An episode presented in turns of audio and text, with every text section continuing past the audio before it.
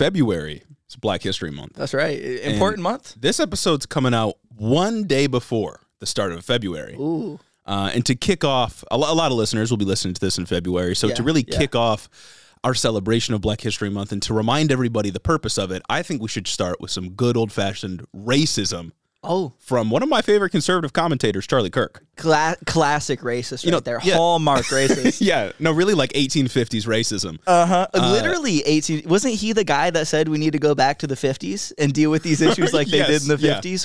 Whew. Yeah, so Charlie Kirk is just a, uh, a classic a racist conservative. Haven't heard from him very much lately. He fell off. But you know, Black History Month is a time for reflecting and celebrating the accomplishments of, of black people in this country, but also reminding ourselves what uh how bad it was before. Exactly. Uh, and, and, you know, the, the trials and tribulations that we've gone through to make it better, uh, e- even if we're not uh, completely at a point where it's very good. You know, dare I say, it should also be a time to just um wholeheartedly and unrelentingly clown on racists. Yeah. Well, yeah, it's it's that certainly, but I also want to take a chance to look at what conservatives have on offer in terms of what society would look like if they got in control. Exactly. Let's look at what they want. yeah, so I've got a clip here from Charlie Kirk's podcast called um, Thought Crime. Thought, nah, and that's that's, certainly what it's about to be. so, buckle up for this take. Uh, it has to do specifically with um, DEI practices, which has been the uh, kind of culture war thing recently. So let's uh, let's go ahead and take a listen. And that's why I think this United story and the DEI story hits so hard because we've all been in the back of a plane oh, when the turbulence hits or when you're flying through a storm and you're like, I'm so glad I saw the guy with the right stuff and the square jaw get into the cockpit before we took off. And I feel better now. Thinking No, I mean, like, that. you want to go thought crime? Like, I'm sorry. If I see a black pilot, I'm going to be like, boy, I hope he's qualified. well, that's, you wouldn't have done that. You wouldn't have, you no, wouldn't and have done that's that not, before. that's not an immediate. No, you wouldn't That's have done not that who I am. That's No. not what I believe. Dog, I think that's, who you not are. what I believe. That, that's, that's what you. That's what you said. I think that that might be racism. You you said if I see a black pilot, I'm shaking in my boots. now, I, I feel like I shouldn't have to do this, but the reason that there's a uh, the reason that they're talking about this is the, the reason that they're talking about this is because airlines have started implementing DEI practices, Mm-hmm. and DEI diversity, equity, inclu- and inclusion has been this sort of um, boogeyman for Yeah. people on the right uh, because they you know don't like minority people. Um, but right now there is a pilot shortage in the United States, specifically because a lot of pilots are old white men. That's a small subset of the U.S. population. Uh, so in an attempt to sort of uh, recuperate losses and fill the positions they need uh, in order to make sure we're having all the yeah, flights that we because need these going old around guys the world. they're retiring. Yeah, the uh, airlines have implemented these DEI practices to appeal to broader ranges of the U.S. population to fill the slots that they need to make sure the flights can go. Um, by the way, same thing that the U.S. military does. Yes. something to keep in mind. That's the only reason these DEI po- uh, practices really exist. They need to fill these. Fill these positions and old white men aren't going to cut it anymore. Mm-hmm. I promise flight school still exists. Still got to go through flight school. Yeah. If you if you see a black pilot and your first thought is I bet he's not qualified, that's racism. That's on you, dog. That's racism. That's I, on you. I don't know what else to say. that's racism. It's also insane because a, a really common myth that we see uh, when conservatives talk about DEI is that any person that frankly isn't a straight white guy that's in a position is underqualified and strictly a diversity hire. When honestly most of the time the the minorities in those positions have to be overqualified Yes, to even get a seat at the table to even get through the the gatekeepers to have an opportunity to be considered for this position. Yeah, and I wouldn't even argue that like these DEI practices are necessarily sufficient in, No. in overcoming barriers for for groups that have been historically gatekept from industries like the airline industry. But that's exactly why they have to exist now. Yeah. Even again, if they're not fully sufficient, is because the industry or I suppose the job of pilot has been gatekept specifically for white men. Yeah. and because those white men have aged out of the positions, they have to implement policies to appeal to a broader range of the U.S. population in order to get the pilots we need. and it's like dog d- d- And and that's that's not like selecting for race. Like you're not just plucking someone off the street and saying you're a pilot now. Again, I feel like I shouldn't have to say this because what he is saying fundamentally is if I see a black person, I don't think they're qualified. Oh, absolutely. It's like, oh, if I have a black surgeon going in, it's like, oh, well, did you really pass your boards? yeah, no, exactly. Come on. Like, and that's I, that's never a thought I have if I'm getting on a plane. that's, what I was- that's never a thought that I've had Uh-uh. before.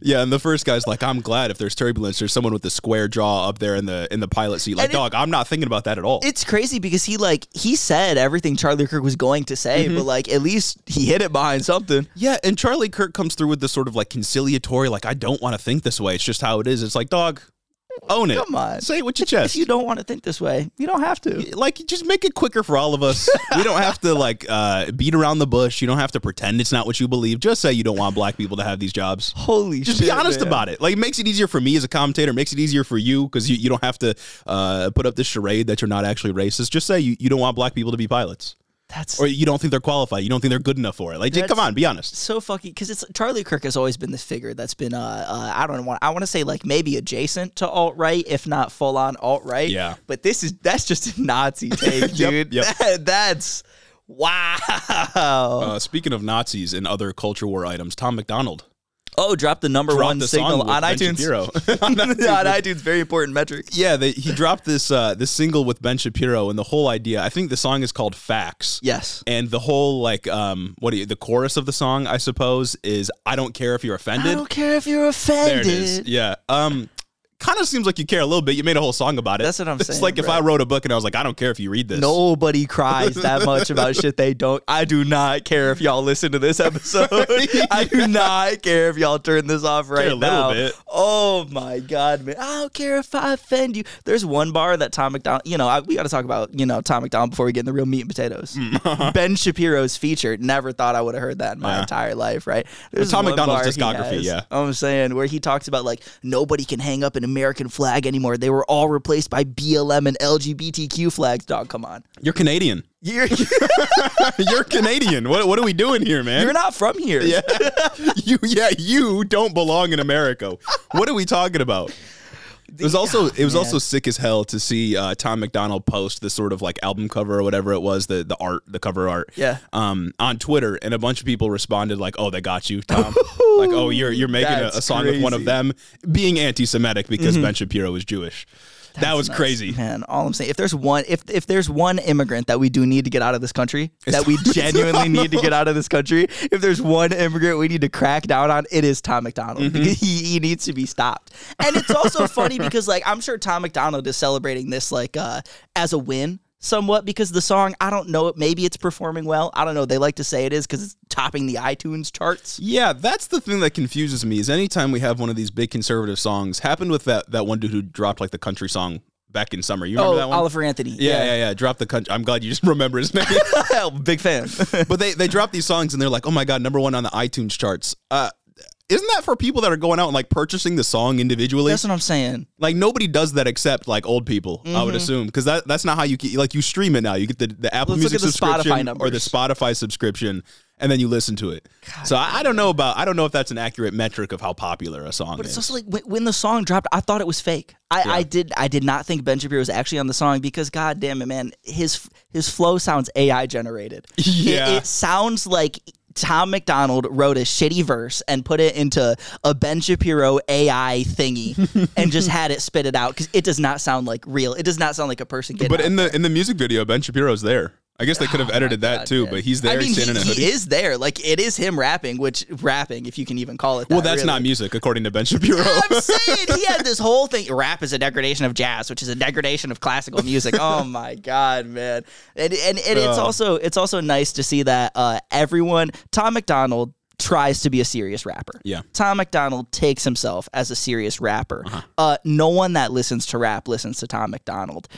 Anyone who heard this song is only talking about the Ben Well, Shapiro feature. No one is talking about Tom MacDonald's portion. We've been on the Tom MacDonald wave since 2021. yes, sir. We've we were with him from the start. well, you know, I remember we had one segment on the show like early, early on, like probably before episode like 25 or Yeah. something, where we're reading lyrics and we're like, this guy sucks. Hell yeah. like these don't even go to get. Like you can go and listen to it. Very old episode. I don't know if we were as good as we are now, but the point is, uh, we've been following Tom MacDonald and his career with interest, Mm-hmm. and the song kind of sucks. I just like all of his songs fucking Well, of suck. course. You know what I mean? I just wonder how, how he approached Ben Shapiro to do this. I don't know.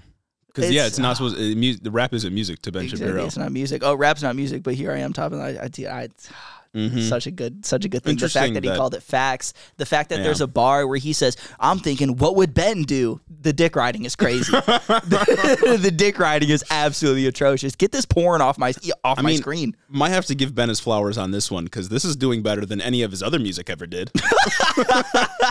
his violin shit or whatever shit he did singing. This is his most successful writing effort. yes, yes. I mean, I mean, what can I say, dog? This is a yarmulke, homie, no cap. Is kind of a bar. yeah, but then, then his It's verse, unfortunately a bar. his verse falls off right after that. Though. oh yeah, he starts There's no talking about. I it stops rhyming. It stops rhyming. He says I get racks from compound interest. You can't say racks. First off, you can't say that. It sounds wrong when you say that. Yeah, then it falls into like this, the like the conservative traditionalism rhetoric when he's like, um, "I have a home and you're living with your mom" or something like There- that. there's- It's like, what? What are you There- talking about? There's one point where he says something about like I watch you go to jail on TV. Dog, what?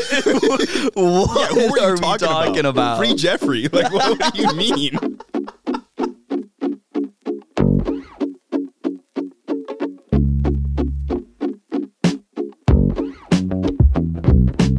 Welcome back to Head in the Office, everybody. Top of the episode, I'll let you know we're talking about the New Hampshire primary Have today. to. We're talking about Civil War, which I know is why all of you are here this episode. Mm-hmm. Biggest news story this week, and we'll get to that very soon. Uh, related to that, we got an immigration deal. we and- got to talk about immigrants, unlike Tom MacDonald, who did Uh-huh. nothing wrong. Yeah, well, and we got to talk about Joe Biden just being conservative. Oh, uh, we got to talk about the ICJ a little bit, and uh, you know, we got some extra news sprinkled in there. we throughout. always have extra news. Come on, you know how we roll. But before we get into the episode, I will beg and plead with you to at least go over to patreon.com slash head in the office pod. We are 100% Yes. listener funded. Yes. That's how we that's how we make our money. It's how we keep the lights on. That's how we produce content for you every single Mm-hmm. week. So if you want to support the show, if you want to be a part of the uh, selective few that are going to make it into heaven when the rapture comes, uh, make sure to head over to headintheoffice.com or headintheoffice.com for merch, right. patreon.com slash headintheoffice pod for the Patreon. You could become an angel investor and help keep the studio lights on. Uh-huh, exactly. that's all I'm gonna say. You, could. know, 24. This Biden inflation going crazy. You know what I mean? Make sure to check us out on our social medias as well. Join the Discord. It's a fun community. We got a lot of stuff going on we in the like Discord. to chit chat in there every once in Yeah, a while. We, we pop in, so check out the Discord as well, uh, and make sure to leave us a five star review on Apple. It's another good way to help the show, and it's completely free for you. You can leave a five star review by only spending, uh, I don't know, two minutes of your time That's writing what I'm something. saying. You could just type out any any jibber jabber, and we'll say like 99.8 percent of the words that you Uh-huh, write. uh-huh. You know Most of what I'm saying? We will say most of any word that you write. But anyway, getting started with this first review. The world may be coming to an end, but this pod is fire by Pranksta Three. Uh-huh. This is one of the most refreshing political podcasts out there. We are living in a real life idiocracy, and these guys do an excellent job enjoying the comedy through this all. Love, love, love this podcast, and will continue to be a listener. Well, I love, love, so love much. you all non parasocially if you leave a review and give us money. I'm gonna have to agree with the uh, what the most pr- uh, refreshing political podcast. I'm gonna have to definitely Oh, agree with that. in this econ, in this uh, in this uh, realm of discourse, absolutely. Yeah, usually when I'm like out and about, um, and, and I see somebody laughing, I'm like, "There's nothing to laugh about in this economy." but then when I'm in the podcast and we're, we're talking, reading the news, everything to laugh about. I, see, I see. I see children giggling, having joy, and I'm like, they don't know what's about to hit them. Nothing to laugh about. Nothing to smile about in this life. The next one is Good Takes by Real Nurse RN. They say, I recently stumbled across HITO on TikTok and I immediately slammed that like and subscribe button. Let me be clear. Let me be clear. Uh, and say that I condemn Hamas in the strongest possible terms. I'm surrounded by common morons due to the fact that I live in Alabama, but listening to HITO provides comfort in the sea of absurdity that is current local and national political discourse. I'm working my way through the previous episode backlog, and it makes my 12 hour night shifts much more bearable. I've yet to hear one take from the HITO Boys that I disagree with. Let me know if that changes when you get to the electoralism stuff. as, as a chronic, this is around like episode 120 something. Uh, as a chronically online mid range millennial, I also appreciate the Zoomer vibes and humor. The opening music is also a banger. I'm leaving behind my Wednesday weenie self and embracing the parasocial Sunday sermon. That's crazy. Dude, Can't think of a more biblical thing to do. I'm saying going on a, a slate a slate tangent real quick. I know at least Jeremy will appreciate this, but it's related to our intro music. You, we our intro music, free YouTube music. Uh-huh, yeah. We we we first started the pod. We were looking around. We said this is a banger. We'll use this. Yep. Back when Spider Man Two came out, I was at work. I was listening to a video recapping the events of the first game, so I could remember before I started diving in. And his background music.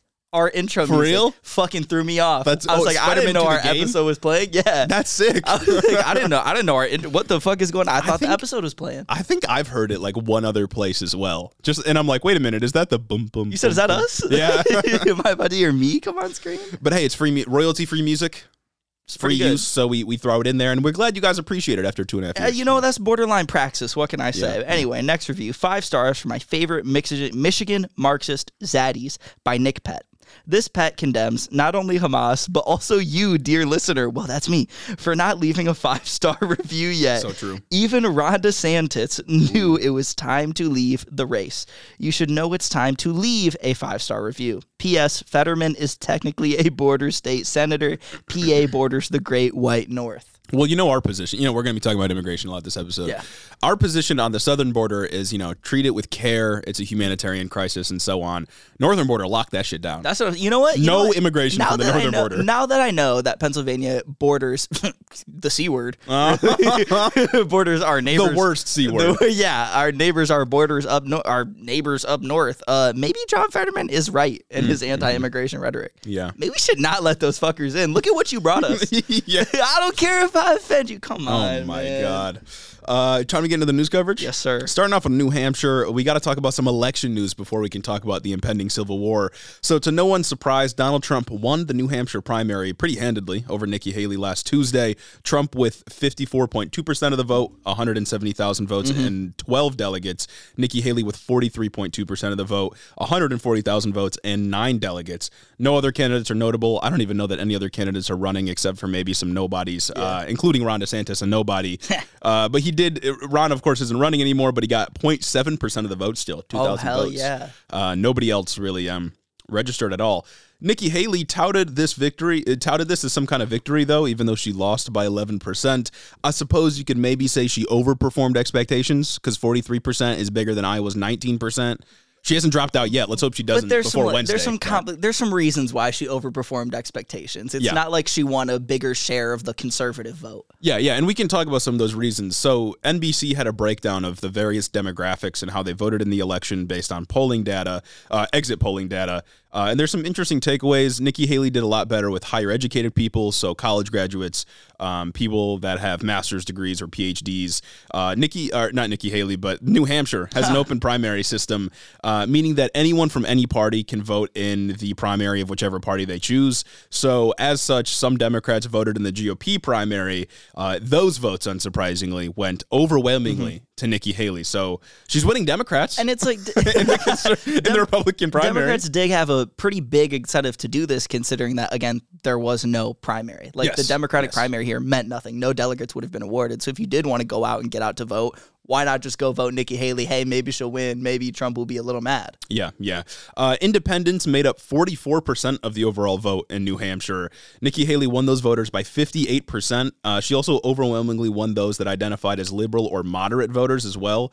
And then Nikki Haley, finally, Nikki Haley won a majority of voters that said abortion was their top issue voting in this GOP primary. Makes sense. Uh, some interesting statistics, I think, but at some point, you got to get Republicans to vote for you if you want to win the Republican primary. Uh, and because no other state really votes like New Hampshire does, no other state has this many independents participate in the primary election in this way, it's unlikely that she ever sees 43% or anything north of that ever again. No, and it's like, hmm, I wonder, I wonder uh, what proportion of New Hampshire voters thought immigration was their top issue. Much like how in Iowa, that was the like top 80%, issue. yeah. Golly, man. Yeah, so uh, not an auspicious outcome for Nikki Haley, but she's staying in the race. Um, and I think we could talk about the next race that's coming up because there's actually a little hiccup with that I was unaware of last week Really? when we talked about how Nevada is next. So, for some context, in 2020, there were all kinds of issues with caucuses on the Democratic side, if you all remember. Uh, in Iowa, there was uh, a ton of issues, even people accusing Pete Buttigieg of straight up cheating. Uh, Nevada caucuses had a similar. Um, not a similar outcome necessarily. It wasn't as bad as Iowa, but there were still a lot of issues with the caucus itself. So the Secretary of State said, fuck it, we're just going to do primaries. Caucuses not happening in the state of Nevada anymore. Now, of course, primaries are a party function, but they are run by the Secretary of State. So the GOP in Nevada wasn't very happy about this. They said we're still going to do a caucus. nice. So we ended up with a similar situation as in New Hampshire, where the primary isn't going to get any delegates assigned to it, but the caucus is that the GOP is still holding. The issue for Nikki Haley though is that the uh, the GOP in Nevada already said like we support Trump before the election even happened. nice. so uh, New Han- or the Nevada caucus really doesn't matter at all. Nikki Haley's not even competing in the Nevada caucus because of everything that's been going on, this kind of debacle. So the next real election is in South Carolina. Okay. And that's not until the end of February. so annoying. Yeah. Our first our first election, I've been so geeked for our first election year for like I don't know, we've been Yeah. doing this almost 3 years. And it's just like this. yeah, they're fucking it up. It's just this. It's just oh Trump won. What- fuck it, whatever, dog. Uh, yeah, speaking of like fuck it, whatever. Uh, and speaking of the Democrats, Joe Biden actually won the New Hampshire primary, despite it not mattering and That- despite him not being on the ballot. Honestly, the biggest piece of news to come out of this thing that blew my fucking mind. Because last week we were talking about like, oh, Miriam Williamson's gonna Williamson's gonna Sweep. win, Cornel West is gonna win or something, and people on the online left are gonna be really annoying about it.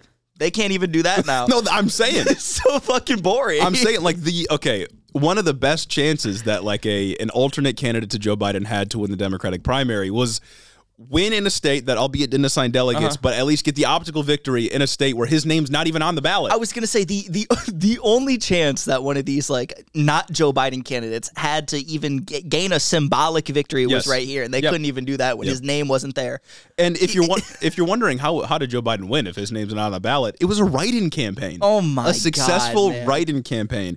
Joe Biden won with 63.9% of the vote, being a write-in candidate. That's insane. Yes. Yeah. He won a higher proportion of the vote than Trump did as a write-in. as a write-in candidate. God damn, man. Uh, Dean Phillips got 20% of the vote, and Marianne Williamson got 6.6% of the vote for um, anybody counting. Uh, word on the street, uh, by the street, I mean Twitter, Yeah. is that Marianne Williamson is going to be dropping out soon. Although she posted a video, I think last night, just talking, yapping to the camera, where she said, I was thinking about dropping out, but I, I can't do it. I got to stand on my principles. really, uh, she's really doing a great job at pushing candidates left in this Yeah. election cycle. Dog, there's what? Come on, I know that's what she tried to do in 2020, but in 2020 there were actual debates. There was like. Yeah. an actual She was on the reason. stage. Exactly. There's an actual reason to get out here and try to use your rhetoric to push candidates left. Joe Biden's the guy, bro. Mm-hmm. Like, um, unfortunately, And like, that's, that's not even like toeing the party line. It's just like we we've accepted as a culture uh, for our political culture that if it is a presidential election cycle and a party has an incumbent president, unless that president's dead or has said they're not going to run again, they're just going to be the person. Mm-hmm. Like we we kind of just accept that. There's a few, like Jimmy Carter's the one exception, but he still won the primary ultimately.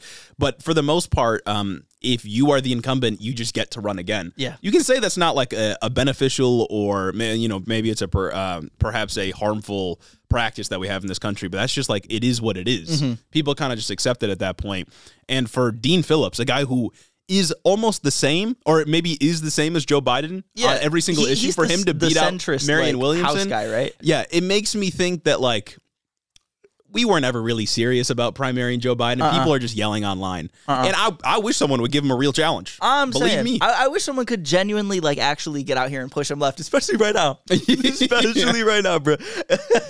it's just I see all these people yelling and, and sort of larping about how uh, you know they want to be revolutionaries and and we need like revolutionary change. We need to vote for somebody else, and then it's like, well, we're not really trying that hard, are we? Like no one's really that serious about. Mm-hmm. We're it, letting it Joe. Biden win write-in campaigns, Yeah. like in symbolic primaries too. In primaries where you you really don't even need to try that hard on your write-in campaign Yeah. because nobody's going to vote anyway because it doesn't matter. Yeah. Well, and, and it's like the people that seem to be, at least uh, to me, to be like the anti Vote within the Democratic primary are voting for Dean Phillips. And he's uh, worse on Israel than Biden is, from what I know. he, he he's the guy who did the interview with uh, the Podjons, right? Yeah. With um with last pod on the left. uh, That's what their podcast is, yeah. Pod Save America. Pod Save America, not Yeah. Last Pod on the left. They're they're just liberals. But anyway, he went on there and he said, "Yeah, I don't know, guys. Like, uh, we really need to be cool with Israel." Yeah. yeah, he said we need to be cool with Israel, and he's like, I'm not calling for a ceasefire. In fact, I'm not doing any conditions on the aid either. Exactly. He- oh yes, he said we should not condition aid. I do not think it'd be a good idea. It's like that's the aid. Biden stance. So like, what what are we doing? Is that what you're render- You know, maybe know, New man. Hampshire's not not um, representative of how the rest of the country would vote, perhaps, right? And I'm not trying to like bash in anybody, but it just it feels unserious to me when this Uh-huh. happens. You know what I mean?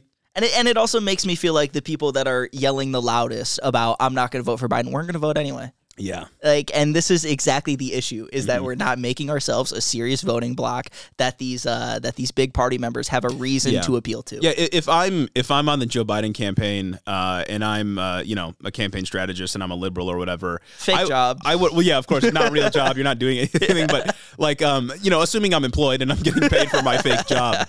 I, I would have been worried before the primaries about especially younger voters coming out and voting for Mm-hmm. me given Biden's awful handling of, of Gaza and Israel. But looking at these results, looking at the write-in results, I'd, I'd be pretty confident that like I'm not going to face any resistance. I, I. I think things are better than we would have thought for Biden, at least right now. But I do think once we get to the general, because like the the people that are going out and voting in primaries, it's not primarily young voters, is it? yeah, probably like the not. demographics on that, I'm pretty sure skew towards the young older voters, don't vote a lot anyway. Exactly, and that's why nobody fucking cares to appeal to them. Especially Nikki, Nikki, retire at when you die, Haley. Yeah, Like- well, and it's like I just got my primary ballot, uh, my absentee ballot, and I'm probably not going to vote for Joe Biden. Like, Yeah, I, there's I'm- no incentive for me to vote for Joe Biden in the Democratic primary Yeah. because, like, that's your chance to be picky, right? But then we have a successful fucking write-in campaign, which never happens in a primary that doesn't count, where there's like the least resistance to Yes. like alternate candidates, and, and I, I'm just expected to take all of this seriously. I I can't. Like I. I, can't. I am more worried when it comes to the general and people the, the general election, the one election that people go out and actually care about every four years. Yeah. I am more worried that younger people won't turn out in the numbers that they need to, but I, I honestly maybe at this point I don't think it'll make a big enough dent. Yeah, yeah. And once again, then Republicans are just going to move further to the right to try to recoup the losses. But that's a whole other conversation. More Republicans are going to say they don't trust black pilots. Yeah, and then um, Democrats are going to be like, well, maybe, you know, maybe maybe we shouldn't have black pilots. At maybe the- school should be harder. Everyone knows 2024. It's an election year, right? You know what else is an immutable fact? Wednesday weenies always lose to the weekly news cycle. You're always behind. This is even more undeniable in 2024. The, the these primary Iowa caucus happening on a Monday. Mm-hmm. Super Tuesday, that's in the name. Wednesday weenie, again in the name. If you want to get ahead of the news cycle, you need to head on over to patreon.com slash head in the office pod. Listen, if you want the news when it happens rather than after it happens, consider becoming a patron. It's a good way to support the show, and it's a good way to stay up to date on everything this year as we deal with this tumultuous election season together. wear that head in the office patron badge on your sleeve. You can run around always. I'm a patron in the office. I get the news when it happens. back to the episode. Uh, we'll get to Joe Biden being a conservative in a moment. Uh, I think it's time to talk about the Civil War. yes, Uh, Civil War Two, that is. that's right. We're having a second one. It's going to happen. Uh, buy your toilet paper now. This you- isn't fear Are you mongering. Team Biden or Team Abbott? Uh, this is an uh, actually we have an ad sponsorship. We are selling supplements on some Alex Jones shit. Get your Doomsday kit right now. Get your Doomsday 50% Prepper off. kit. Get- we're- we're actually selling uh selling portions of a secret bunker that we have somewhere. We can make so much money doing that shit, but we stand on business. That's crazy. We, don't can make a fake website. We could say, "Hey, if you live in Texas, we're making nuclear bunkers for when uh, Texas is fucking nuked off the map after they try to secede from the union." Rightfully again. so. again. Anyway, you all probably this is why you're all here. This is the biggest news story this week. this Uh, one's been building up for a while. Bill- yeah, it's been, and we've been tracking it for a little while too, since at least 2021. Um, but there's been an increasingly tense situation developing on the border between the federal government and the government of the state of Texas. Yeah. uh, and we're here The to give you- autonomous government of the state of Texas, yeah, apparently. the independent, the Lone Star State. They're really trying to act like it. Uh, as we've covered so many times on this show, Texas Governor Greg Abbott, he's a Republican, of course, has done a ton of monstrous things at the border, from buzzsaw buoys that we've covered before, putting barbed wire underneath the water where the buzz, the the buzzsaw buoys are. So if you try to swim under, you drown. Like you're just killing people. Mm-hmm. just straight up putting razor wire on riverbanks and Yes. into the water of popular border crossings. Yeah, and that's what we're talking about today. The latest demonic act is putting razor wire on the river bay of the Rio Grande River as a means of deterring or, um, uh, more accurately, killing migrants Yeah, that just attempt to just cross. maiming immigrants. Yeah, yeah. Now Biden, uh, having control over the border as the president. Mm-hmm. Told Greg Abbott to remove the wire. I think uh, in like November It of was- last year. it- yeah, Yeah, it was he- like a month or two ago. I th- it was when the bus buoy things popped off. He Yeah. took it to court. Yeah, he, he said you got to remove the razor wire on the Rivers Bay. Uh, Greg Abbott said no, and then Greg Abbott also refused to let Biden cut the wire with Border Patrol troops that are run by the federal government, by the way. When they came down to try to cut the wire, Abbott didn't let them. So the Biden administration sued. In this, ca- this case, which we never thought was going to go very well, Yeah. went all the way up to the Supreme Court, and SCOTUS ruled 5 4 in Biden's favor Yes. that he has the authority to send Border Patrol troops to cut the wire because. It's the federal government, and that's the federal border. There was an also also an issue that I'm sure made it extra egregious for specifically like SCOTUS motherfuckers, and it was the fact that Texas was using this razor wire to block off access to the Rio Grande Yeah. that the feds need to get into the river to save people. Yeah, yeah, oh, and yeah. to conduct rescue missions. Because a huge point of contention with this case is within Eagle Pass, where where this razor wire was, there were I think three migrants that died Two of them children. Two of them children and i think two of the migrants that died the feds knew about but they couldn't get into the river to go rescue because the razor wire was blocking their path Yeah, because the Texas government wasn't letting them cut the razor wire. Insane. And they were like, okay, like Border Patrol, like I would say inherently conservative already. Yes. You know what I mean? Uh, but the fact that they're like, Ayo, we can't just let people die in the river. Uh-huh. and then the Texas government was like, yeah, we can. Yeah, we can. Uh, and so two kids, and I think um, if not a mother, then a, a woman it's a also mother, died uh, because they they wouldn't let the federal government get through. And so that's Which kind of you, the you also can't do. Yeah. Abort federally regulated thing. You cannot stop the feds from doing the things that the feds are assigned Yeah. to do. Like, isn't that the federalist system that they uh they have wet dreams about all yeah, the time? Yeah. Um, so, in response to all of this, Greg Abbott still refused to allow the federal government to cut the razor wire, even after the three migrants had died. Uh, and he dropped a statement on January 24th, to my surprise. Okay. This caught me by surprise. And I want to read. This is right after the Supreme Court ruling, right? Yeah, yeah. That said you have to take this razor wire out. You have Yeah. to. You do not have the authority to do this. And so here are some excerpts I thought to uh, frame the conversation we're about to have. So he says, quote, the federal government has broken the compact between the United States and the states. The executive branch of the United States has a constitutional duty to enforce federal laws protecting states, including immigration laws on the books right now. President Biden has refused to enforce those laws and has even violated them. The result is that he has smashed records for illegal immigration. He continues on James Madison, Alexander Hamilton, and other visionaries who wrote the U.S. Constitution foresaw that states should not be left to the mercy of a lawless president who does nothing to stop external threats like cartels smuggling millions of illegal immigrants across the border. He cites a couple of clauses from the Constitution that literally don't support his position, which we'll get to in a little bit. But I do think it's ironic that he cites Alexander Hamilton, who was like the central power guy, who, who would be the first one saying like, "Sir, you got to drop the nuke on him. Yeah, I'm like you gotta kill Greg. Like, Sir, we are the first invading one saying it. Yeah. Texas. He would not uh, at all be saying that uh, you you should um, practice restraint. And Mm-hmm. Greg Abbott's actually in legal boundaries here. Also, nothing in the Constitution about cartels or smuggling millions of illegal immigrants across the border.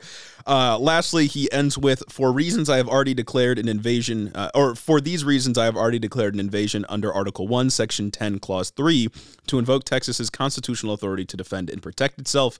That authority is the supreme law of the land and supersedes any federal statutes to the contrary. The Texas National Guard, the Texas Department of Public Safety, and other Texas personnel are acting on that authority as well as state law to secure the Texas border, and that's Sir, where it ends. I think the United States Constitution is actually the supreme law of the land. If we Yeah. want to invoke that language, I think that kind of trumps the Texas state constitution when we consider, I don't know, our federalist system. And I think he's he's trying to argue here in this statement that he put out that uh, what immigration constitutes is an invasion, which we'll talk about in a moment why that's completely false, um, and that the Constitution says a state can defend itself if it is under, you know, if it's being invaded, which Mm-hmm. we're going to argue that it isn't.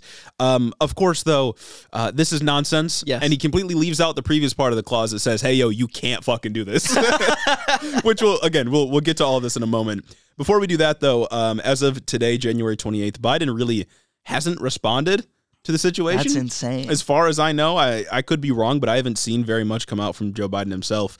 He put out a post about passing a bipartisan immigration deal to like deal with the situation at the border, which we'll talk about, and we'll uh, we'll make the argument that he's being way more conservative than he should be. Mm-hmm. Uh, but this to me is hardly a response to secessionist behavior because that's what this is. How are we just gonna let rogue governors run wild and Yeah, literally kill people? Yeah. It's not just a rogue governor going crazy and I don't know doing whatever, doing fuck all, just spe- spewing rhetoric. He's literally killing people. No, yeah, he's he's fighting for a state's right to kill people, to kill immigrants at the border. He said in a statement, I think earlier this month or late last month, the only reason we aren't shooting migrants as they come across is because the D- Biden's DOJ would persecute us for murder. yeah. for doing murder. Yeah, they, if we do murder, Biden's DOJ will prosecute us. Oh my gosh. So I, I want to try to take each of these arguments in turn. First, Greg Abbott and other Republicans constantly frame immigration as a sort of invasion, quote unquote, right? And this is a means of legitimizing the violence they want to do against immigrants. Mm-hmm. Because if you say it's an invasion, then you can basically do whatever you want. They often cite something like 6 million illegal immigrants have crossed the border since Biden's been president as a sort of piece of evidence to support that this is an invasion. Yeah. But there's a couple problems with that. First of all, the stat that 6 million illegal immigrants have come in is actually kind of wrong uh, because it's 6 million border encounters, Yes. not 6 million illegal immigrants coming into the country and living here now. Importantly, that again it considers uh, encounters events um, just interactions that border patrol are having with people that are crossing illegally. It isn't 6 million individuals and it doesn't account for if the uvi- individual is unique or not. Meaning that the same person can come back 100 times 100 days in a row and that would be counted as one uh, it would be counted as 100 border encounters. Yes. but it's the same person every single time. And importantly that's not 6 million people in the country it's 6 million people that Border Patrol has encountered that have tried to cross into the country that have been turned away. So I, this stat is just wildly misinterpreted to service a, uh, a conservative agenda here. Also, the Migration Policy Institute states that only 2.4 million migrants have been allowed in since Biden took office, and that, quote, most of these individuals are in active removal proceedings in immigration court in which they can claim asylum as a defense against removal. Yeah, because that's one of the things that I think a lot of people don't understand what actually happens when someone illegally crosses the border. So when someone doesn't cross at a standard port of entry or go through the standard asylum process, which is borderline impossible to get into anyway, because there's like, I don't know, a thousand slots a day or some shit like that. When they cross through, say, Eagle Pass or somewhere in Arizona, most immigrants immediately go in search of a Border Patrol agent to turn themselves in so that they can get an opportunity to be processed for asylum. And then they are given a court date. Oftentimes, this process takes years. And once they get their court date, they are admitted into the United States to live and work until their hearing. Uh-huh. And then, depending on whether or not they are approved for their uh, in in their claim that they're seeking asylum, which is an international right, which Yes, is something that yes. you you have to let them do, or you're in violation of international law. Um, they're deported, Yeah. or they stay in, whichever one. Like and and what did you say that like ninety percent of all immigrants show up to their case? percent of all immigrants show up to their case. I think that's from Human Rights Watch. Yeah, it's straight up not. The only issue we have with the system is that it's not accessible enough. Exactly. Not that people are abusing it, or not that people are coming into the country and just like skirting all possible regulation. Yeah. And it's like, come on, like I, I I just don't understand why. So you're telling me that it's like completely okay that we, okay, yeah, I get it. They're crossing the border. They go seek asylum. They get processed for a court date. We're just gonna let them live and work here for years. Yeah. Sometimes even like ten years they live and work here before their hearing, and then they can just be deported. Well- Dog, at that point, why aren't they just citizens? Well, yeah, and, and that's exactly the point. Is they're living here, they're working here, they're probably raising families here uh, without the rights of a citizen. Yeah. they can't vote. Uh, for most localities, do not allow them to vote. The very few that do, I think, are in the north, places like New York. Uh-huh. Um, uh, I think Los Angeles might allow you to vote in local elections, perhaps. But for the most part, uh, if you are waiting on your asylum court case, y- you can't participate in elections. You don't have the rights afforded to a citizen. You're probably facing a large amount of discrimination. You can't really advocate for yourself in the workplace, Mm-hmm. Yeah. or you face a lot of discrimination. These people are some of the most vulnerable people on the planet. And Republicans want to treat them as though they're some kind of invading army. Oh my god, this is God, Nazi shit. It's Nazi rhetoric. It's so fucking stupid. You can't tell me that the abuelas coming through with their their grandchildren are invading the country to uh, dilute the white race, Mm-hmm. and you can't tell me that Biden is facilitating this information for reasons we'll get into later. But but anyway, stick with me throughout this whole little bit here. The only problem with the because in December there were like a record two hundred and fifty thousand encounters at the border, right? Yeah. The only issue that we are facing with these record number of encounters, record number of people crossing the border, is that our NGOs that actually process process them once they turn themselves into border control and are given legal and rightful admission into the country to live and work, the NGOs are being a little bit overwhelmed. Yeah. And the offices and asylum, uh, uh, they got like a fancy title. The asylum officers Yeah. are also being overwhelmed because it's a lot of people to deal with. So overwhelmed, in fact, that I think in Arizona they started just offloading them onto the streets. That's the That issue sucks. here. Here. The issue is that the it's it's it's hard to process them through. The solution is not to turn them away at the border. The mm-hmm. solution is to not throw razor wire into the borders so that we maim and kill them. It's to fund these NGOs. It's so that they can be properly staffed, have proper facilities to actually get these people into the country Yeah. as they can, as is okay. Yeah. Like- so that's two points for you. First, that the six million illegal immigrants coming into the country is a wildly inflated number that is not in any way accurate of how many people have actually entered the United States, um, and that it seems to be uh, a funding issue for asylum Yeah. seekers that we just we don't have the resources necessary, which a, uh, a deal in Congress would help with, but. Um, for reasons we'll explain in a little while, the deal that we're probably going to get is only going to make it worse. Uh-huh. Uh, but again, that's besides the point. As you already mentioned, that immigrants have a legal right to seek asylum in the United States. And if Latin American countries are as bad as Republicans say that they are with cartels and gang crime and drug trafficking and the like, why wouldn't immigrants try to seek asylum in the United States? Yeah. Like, if we use their own logic against them, if these countries are so terrible, um, and places where they are terrible, it's usually because of the United States intervention. But let's say, you know, countries that they're coming from are not great places to be. Why wouldn't they try to seek a better life in the U.S.? And and it's also like, okay, if we're accepting the Republican frame that these places are so horribly riddled with cartels, which yeah, in some cases it's pretty bad. oh, right? yeah. Ecuador right now is, is struggling a lot with The cartels are not coming to America to work under harsher conditions and a stricter DOJ. Like, I'm sorry. Yeah. That's not what it is. It's the people who are victims of these horrible systems that are coming to seek a better life. Sure, there are cartel members that come through. Sure, there's trafficking that happens. There's crime that happens. There there are some MS-13 gang members that come uh-huh. through. It's not the amount that Trump wants you to think there are, but yeah, there are some. I promise you cartels are not taking over anytime soon, dog. Yeah. I promise you not. You know what these immigrants are coming through and doing? Making up 23% of Texas's workforce. Yeah. 23%. And undocumented immigrants, which I think includes people who never fill out their form like 750, which allows them to actually get their work permits once they're legally processed and get a court date for asylum.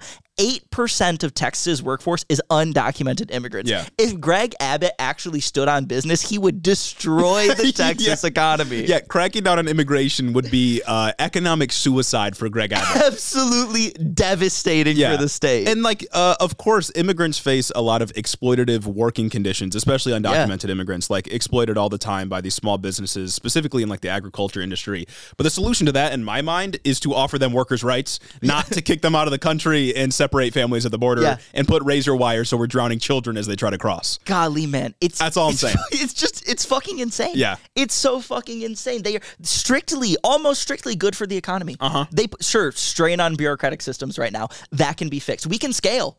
Well, yeah, and it's because all they can do is put into the economy. Like, Exactly, If you're they an undocumented out. immigrant, you can't take anything out of the economy. You can't. You don't have a social security number. You can't apply Mm-hmm. for welfare benefits. Like you can't benefit from any of these services. 8% of Texas's workforce is subject to the regressive just consumption tax. They are strictly just paying taxes into Yeah. the system. It- it- That's it. They're just paying taxes. They can never withdraw Social Security. They can never withdraw unemployment when they need it. They cannot call on any government benefits. They can't get Section 8 housing. They can't get food stamps. Yeah. They can't do any of that. yeah, They're undocumented. They have no papers. I've seen people make arguments against us on like on Twitter and uh, you know wherever else we're posting, where they're like, "Oh, well, undocumented immigrants come in, they don't pay any tax on their income, and then they send money back to their family." It's like, dog, if they're living in the U.S., getting paid probably below minimum They're wage, getting paid pennies on the dollar. an dog. undocumented immigrant, they're spending all of that money, the little amount of money that they do say, all that money, which Mm-hmm. is getting again cycled through the U.S. economy, any of the money that they do send back is probably so little that it wouldn't even matter. Oh, you're talking about yeah, because conservatives right now Sending back to their families, Ron yeah. DeSantis loves to talk about taxing remittances, and I feel like I've seen more Republicans come out and just straight up say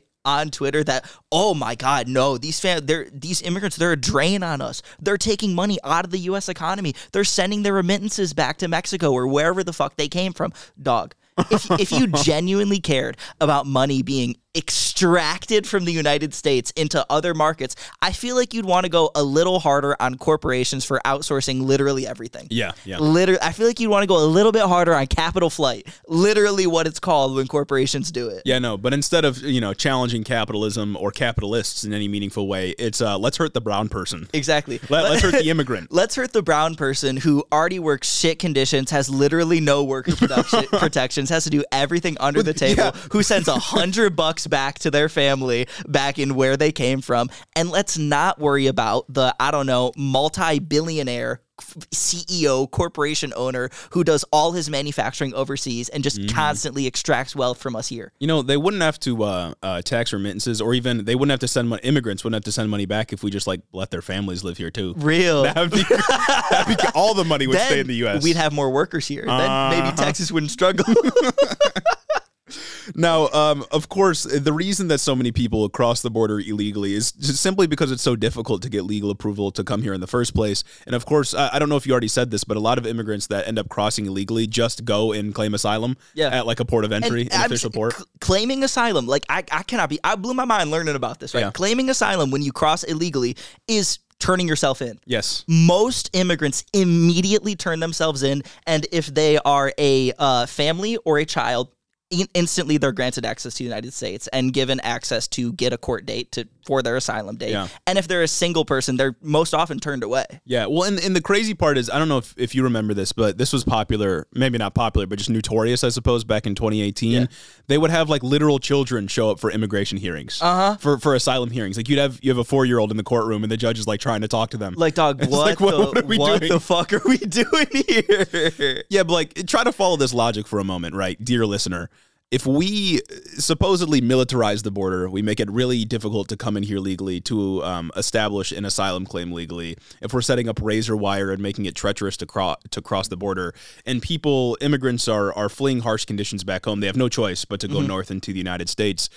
What kind of organizations do you think that would push them to associate with? Yeah. it's going to be people that are doing human trafficking. It's going to be illegal groups, gangs, uh, cartels. Because like, if you can't get into the U.S. on your own because you might cross and die Mm-hmm. uh, from the razor wire, or you could get shot by like a border patrol officer or whatever, then you're going to work with a group that's promising you a path into the United States.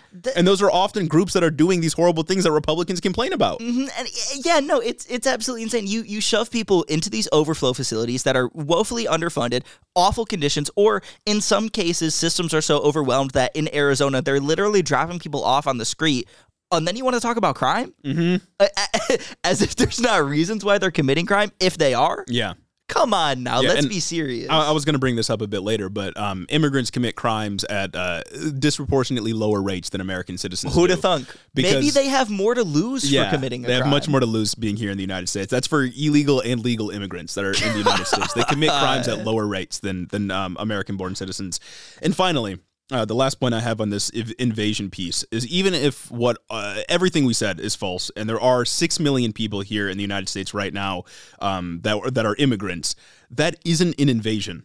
Those are people seeking a better life. There's no military force or outside external force that is getting them to come into the United States. Saying it's an invasion, by the way, is the same way that the Nazis tried to frame invasion from other or uh, immigration from other countries Yeah. into their country.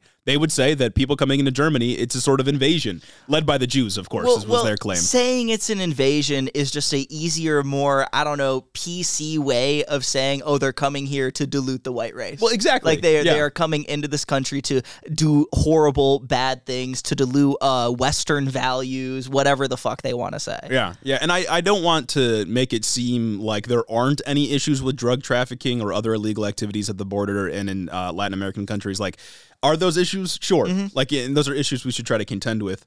But we don't combat those by making the border or making crossing the border even more difficult and even more treacherous. Yeah. And creating larger black markets that push immigrants or people that want to establish asylum here towards those gangs and cartels. We don't make that situation any better by making our immigration system even harsher.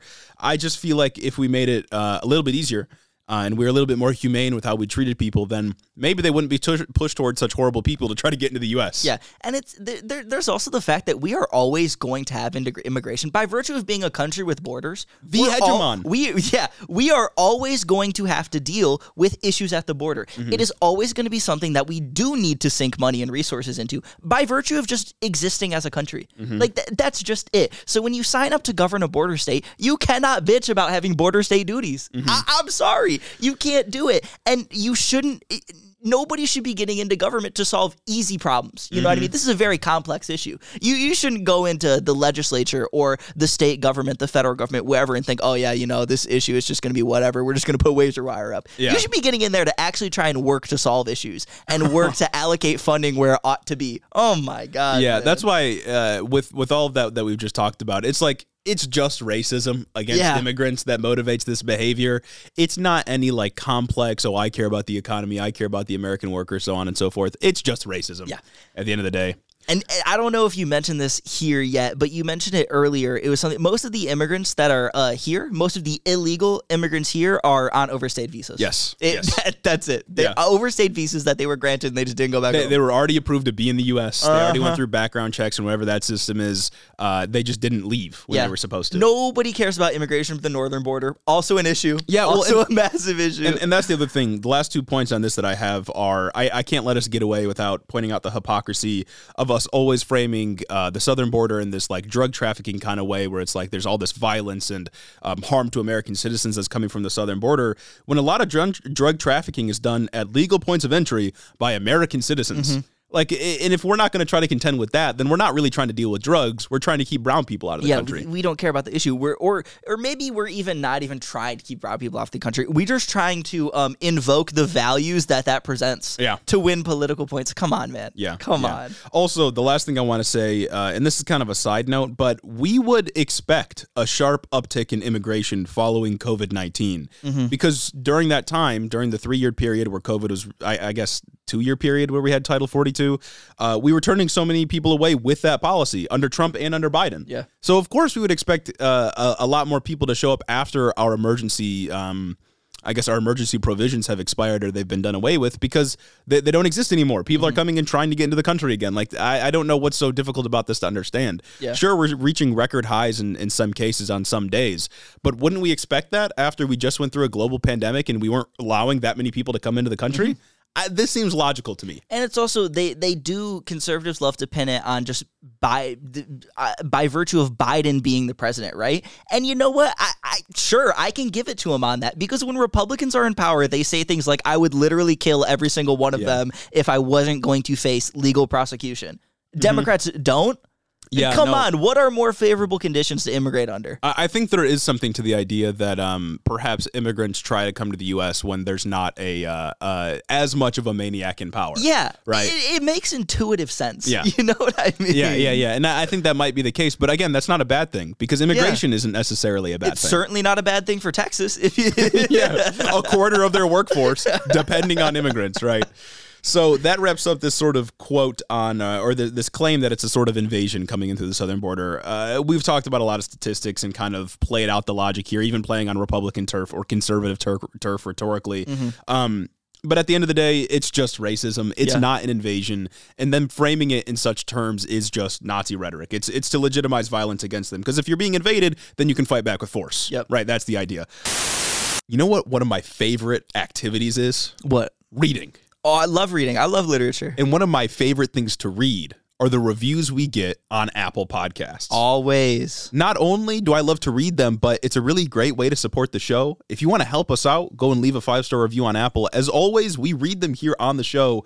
And if you want to make me happy, if you want to become my non parasocial friend, That's right. one step on the thousand steps that it takes to get there is to leave a five star review on Apple. We'd really appreciate it. Just remember, my friendship, it's for sale. And if you, if you want to become one of my friends, you can go to the Patreon or completely for free, you can leave a review on Apple. And even if you don't want to become my friend, don't you want to see another human smile? Exactly. So consider leaving a review on Apple. It really helps out the show. It's a free way to do it. And uh, you'll be one step closer to being a real friend of ours. Exactly. Now, with that, back to the episode.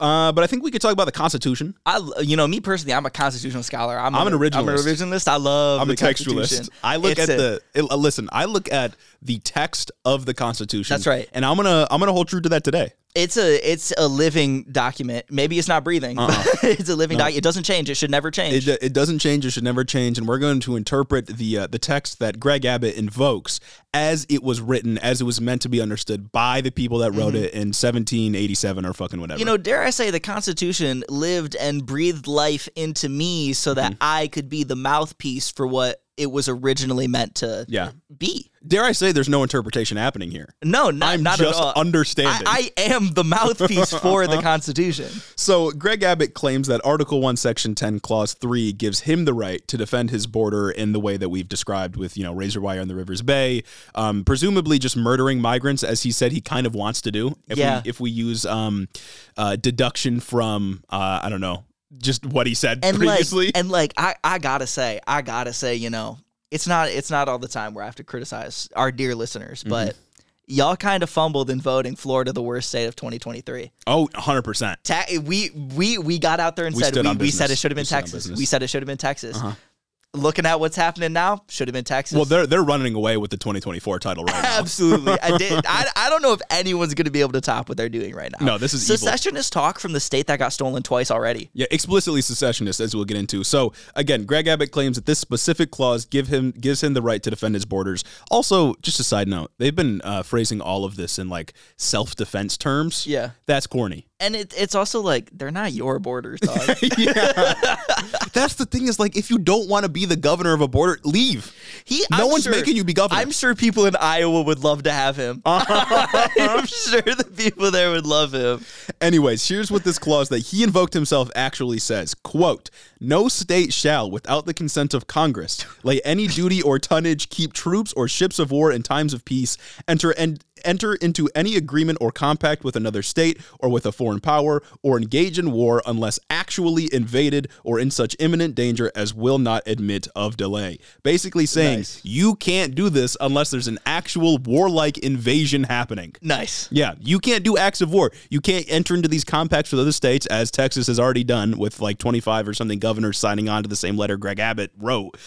You can't do this. There's no mm-hmm. invasion happening. You can't do. The Constitution says you can't do this, Man, that's so sick. and the Supreme Court said, "Hey, the razor wire's got to go." And it's like he it's just straight up just Supreme Court doesn't mean anything. Yeah. He, he's doing what I've been trying to do. But this time it's for when the Supreme Court delivers a good decision. Come Yeah. on. Why can't Biden say no when they said no, you can't forgive student loans? Yeah, and importantly, uh, I think some conservatives have said that the SCOTUS decision said that Biden has the right to send Border Patrol to cut the wire, not that Abbott can't lay more wire. Which to me is the Um, equivalent. technically, yeah, to me it's the equivalent of like you said uh, I had to erase the slur I wrote on the whiteboard, not that I couldn't write it again. well, um, actually, so of course, uh, Texas's entire argument rests on the idea that they're being invaded, which of course uh, they're not being invaded, uh, and the Constitution, surprise, surprise, actually disagrees with them on this point. So man, that's sick. originalism. That's so sick. I mean, when you get Amy Coney Barrett and what is it, um, uh, uh Roberts Yeah. to flip, I mean, bruh. Yeah, Come on, we're never gonna get Clarence. Never Clarence on the wrong side of every big decision. That Clarence comes out and Alito, everything. we're never gonna You know, him. I really should have checked out his dissenting opinion. I wonder what it could have been. I wonder what it could have been. Just Texas is being invaded. Come on, Mm-hmm. man. uh, let's talk about how this uh, this could get worse. Oh, This this could get worse. So Greg Abbott is now uh, acting in defiance of the federal government. He's acting in defiance of the Supreme Court. Uh, as I said, so, uh, some conservatives have tried to hit us with the um technically, but um I don't think this is going to hold up in the face of uh, power from the federal government. At least it shouldn't, Yeah. in my mind. Uh, the last time the South tried to act in such defiance, trying to skirt the rules of the federal government surrounding uh, the direction we should go for slavery, tariffs, and taxes and things like this, uh, didn't end very well for the South. the last time the federal government said you cannot treat people inhumanely, they they left the union and Uh-huh. Yeah. things didn't go too well. Yeah, and that's why I want to uh, impress into all of you that this is secessionist behavior, Mm-hmm. right? Like the South was trying to the the fundamental argument that the South was trying to make. It does have something to do with states' rights. It's that we don't have to follow the rule of the federal government, even if the federal government says you have to do this. This is the law. Yeah. right. That was the idea. Of course, the states' rights. Uh, what the state wanted to have a right to do was own slaves. Uh, but the the core tension was if they had to listen to the federal government, and it seems like that's what that's the tension here as well. I don't think civil war is necessarily as likely as as it happened back in you know the 1860s or whatever. Um, just because wars of that kind, like barricade wars, just they, they don't really happen Yeah, they, as there's much anymore. there's no way. Um, but this is secessionist behavior, and it should be uh, stopped. And it- but it's also like things are weirdly escalating. Things Yes, are yeah. escalating in a way that I feel like they there should be stops in place to never get us to this point. A coalition of like ten red state governors, I think it was 25. twenty five. All, all of them except Vermont, I believe. Oh my god. So 25 state governors decided that you know what we are we are backing Texas in their um abdication of federal law and they sent nas- or they sent their state national guard troopers to Texas. Yep. What the fuck are Yeah. we doing? Yeah, they sent troops from the National Guard, which is on lease from the federal government, technically. Yeah, those aren't yours. Yeah, those, they're not they're not like owned by the states, right? They, the National Guard for each state is from the federal government, and the state just runs the National Guard there. Uh, but um, Yeah, we'll see what happens there. Sending troops is crazy. Sending troops is crazy, but Biden could step in and say they're not your troops anymore. he, within Yeah. full rights of his office, he can say, "No, we're taking these back into the National Guard and I'm Yeah. ordering them all to stand down." But I honestly, maybe I wouldn't be surprised. Texas has some state militias, Mm-hmm. like that are completely under control of Greg Abbott or private organizations.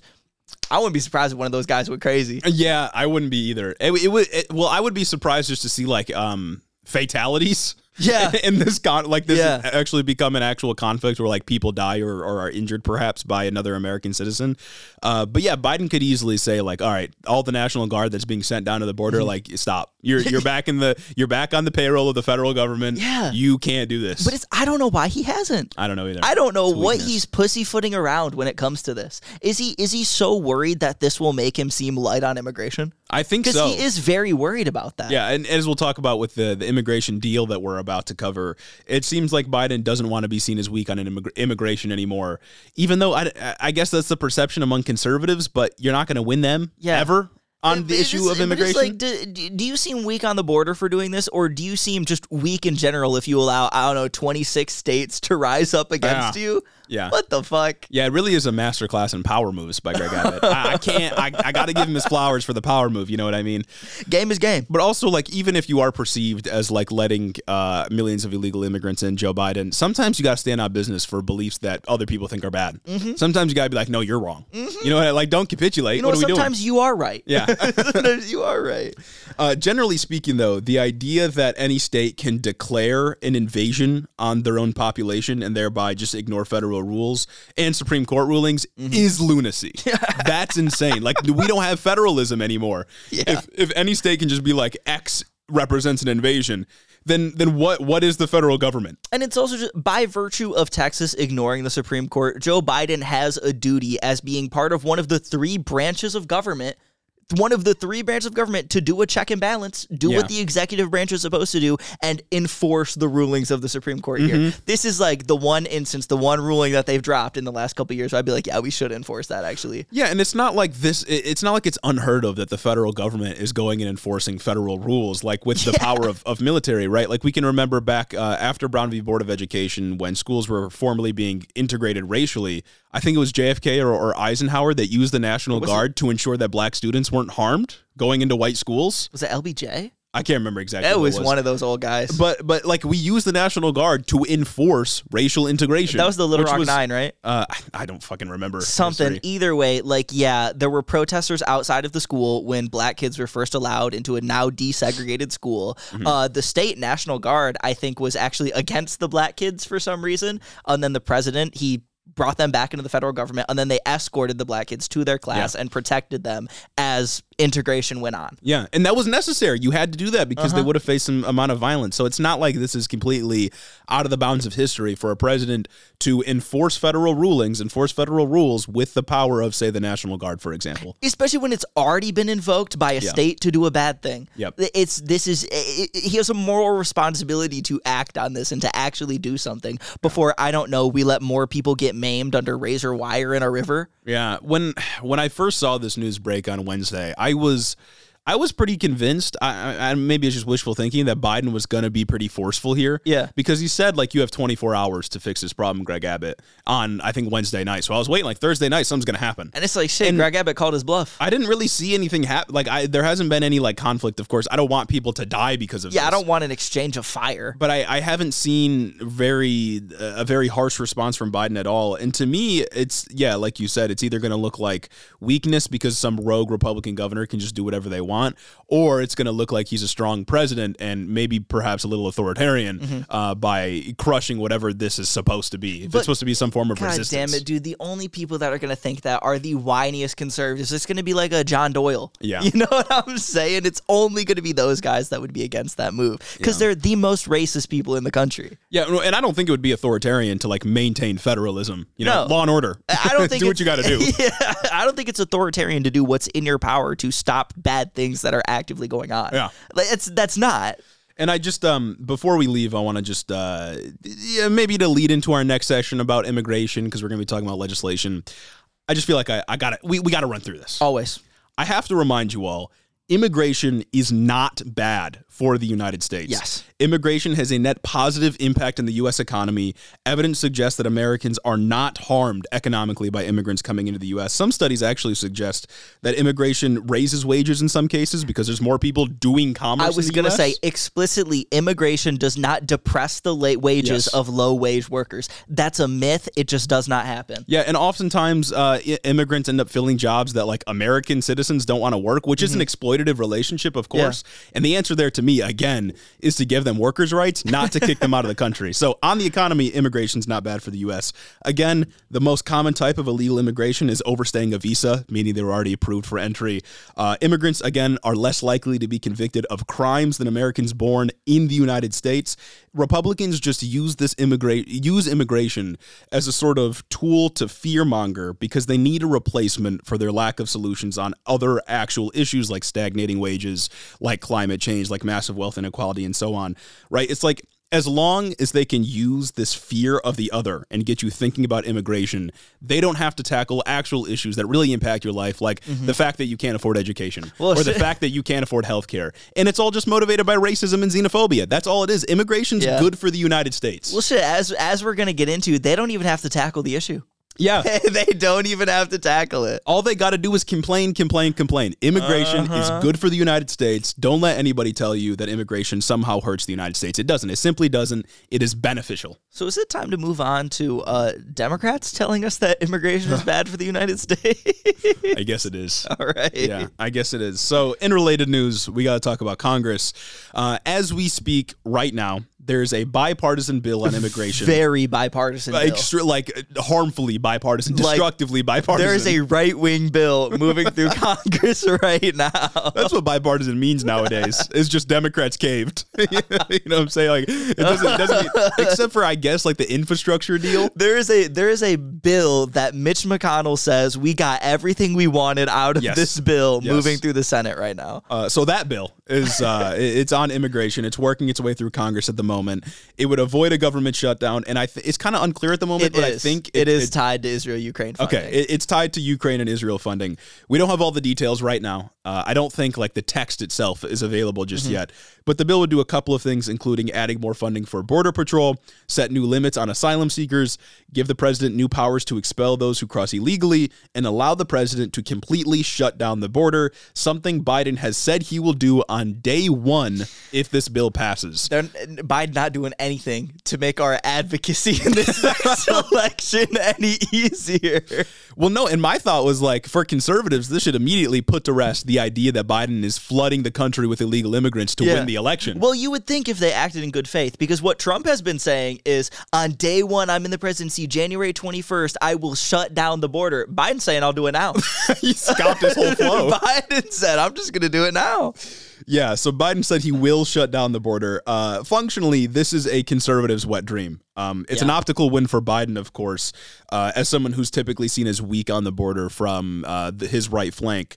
Uh, and to be clear, we're not going to end up liking this bill. I'm pretty sure there might be some redeeming qualities, like maybe more money for like the court system to work out asylum seekers and stuff like that. But for the most part, it seems like it's going to be pretty fucking awful, Well, especially if Mitch McConnell supports it. From details that have leaked, it seems like his complete shutdown at the border would entail if there are more than 5,000 crossings per day, uh, average per day per like over a week period, then Border Patrol is not just allowed to, but they are obligated to just turn everyone away. Which is crazy. That doesn't come through a legal port of entry. Just turn everyone away, send them back to Mexico. No more come through and go seek asylum, go through the asylum process. And the people who can seek the asylum process, it is moved from a years long process to six month process. Yeah, so everything we said in the previous section about how our immigration system sucks, this makes it worse. Yeah. Explicitly makes it worse.